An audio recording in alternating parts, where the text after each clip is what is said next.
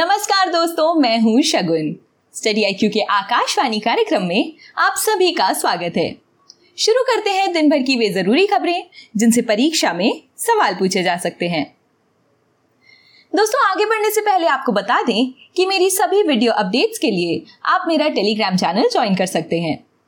तो आइए शुरू करते हैं। Human animal conflict.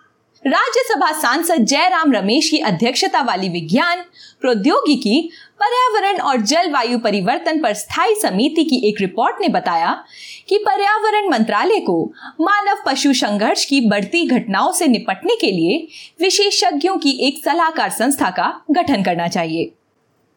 ये रिपोर्ट दिसंबर 2021 में लोकसभा में पेश किए गए वन्यजीव संरक्षण संशोधन विधेयक 2021 के विश्लेषण के आधार पर है। वन्यजीव संरक्षण अधिनियम 1972 जंगली जानवरों और पौधों की विभिन्न प्रजातियों के संरक्षण, उनके आवास के प्रबंधन और जंगली जानवरों, पौधों और उनके भागों और उत्पादों के व्यापार के रेगुलेशन और नियंत्रण के लिए एक कानूनी ढांचा प्रदान करता है। आपको बता दें कि वन्य जीवों और वनस्पतियों की लुप्त प्राय प्रजातियों में अंतरराष्ट्रीय व्यापार के कन्वेंशन यानी सिटीज में भारत एक हस्ताक्षरकर्ता देश है। सिटीज जंगली जानवरों और पौधों की 38,700 से अधिक प्रजातियों के अंतरराष्ट्रीय व्यापार को नियंत्रित करता है। देखते हैं अगली खबर। अर्थ डे 2022। 22 अप्रैल को हर साल मनाया जाने वाला पृथ्वी दिवस पर्यावरण की रक्षा करने, क्षतिग्रस्त पारिस्थितिक तंत्र को बहाल करने और अधिक टिकाऊ जीवन जीने के लिए एक रिमाइंडर है। ये दिवस पहली बार 1970 में मनाया गया और 2022 में इसकी 52वीं वर्षगांठ है। पृथ्वी दिवस 1970 को पहली बार संयुक्त राज्य अमेरिका में मनाया गया, जब 1969 के साता बारबरा तेल रिसाव के विरोध में लगभग 20 मिलियन लोग सड़कों पर उतर आए थे। इस दिवस ने अन्य पर्यावरणीय मुद्दों पर भी जागरूकता बढ़ाने में महत्वपूर्ण भूमिका निभाई है। वैश्विक ग्रीनहाउस उत्सर्जन को कम करने के लिए लगभग 200 देशों द्वारा ऐतिहासिक पेरिस समझौते पर 2016 में पृथ्वी दिवस पर हस्ताक्षर किए गए थे।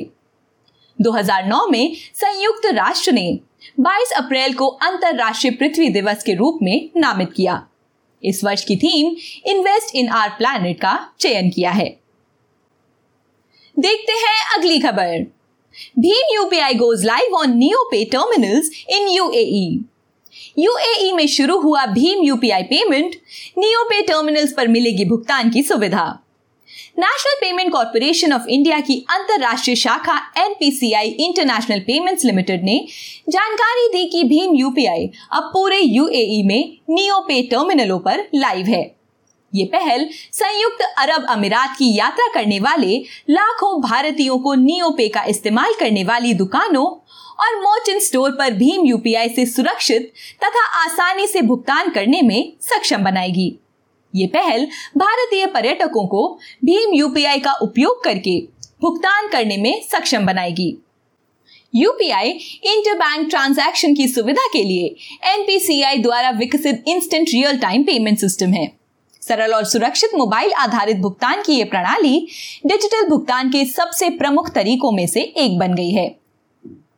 National Payments Corporation of India यानी एनपीसीआई भारत में खुदरा भुगतान और निपटान प्रणाली के संचालन के लिए एक अम्ब्रेला संगठन है, जो भारतीय रिजर्व बैंक यानी आरबीआई और भारतीय बैंक संघ यानी आईबीआई की भुगतान और निपटान प्रणाली के प्रावधानों के तहत एक पहल है। देखते हैं आज की आखिरी खबर। अटल पेंशन योजना टोटल एनरोलमेंट्स क्रॉस 4 करोड़। सरकार की सामाजिक सुरक्षा योजना अटल पेंशन योजना ने मार्च 2022 तक कुल नामांकन 4.01 करोड़ को पार कर लिया है। 2021-22 के दौरान 99 लाख से अधिक एपीवाई खाते खोले गए हैं। सभी श्रेणियों के बैंकों की सक्रिय भागीदारी के कारण इस योजना को ये जबरदस्त सफलता मिली है। नवीनतम एपीवाई डेटा के अनुसार योजना में लगभग 71% नामांकन सार्वजनिक क्षेत्र के बैंकों द्वारा, 19% क्षेत्रीय ग्रामीण बैंकों द्वारा, 6% निजी क्षेत्र के बैंकों द्वारा और 3% भुगतान और लघु वित्त बैंकों द्वारा किया गया है। अटल पेंशन योजना 2015 को शुरू की गई थी। इस योजना का मकसद सभी भारतीयों, विशेष रूप से गरीबों, वंचितों और असंगठित क्षेत्र के श्रमिकों के लिए एक सार्वभौमिक सामाजिक सुरक्षा प्रणाली बनाना था। एपीवाई को पेंशन फंड नियामक और विकास प्राधिकरण यानी पीएफआरडीए द्वारा प्रशासित किया जाता है। एपीवाई 18 से 40 वर्ष के आयु वर्ग के सभी बैंक खाता धारकों के लिए खुला है। आइए दोस्तों, नोट करते हैं आज का सवाल। अटल पेंशन योजना कब शुरू की गई थी? Option A 2014, option B 2015, option C 2016 या ऑप्शन डी 2017। सही जवाब कमेंट बॉक्स में लिखिए। तो दोस्तों, ये थी हमारी आज की कुछ विशेष खबरें। मिलती हूँ कल आपसे इसी समय। नमस्कार।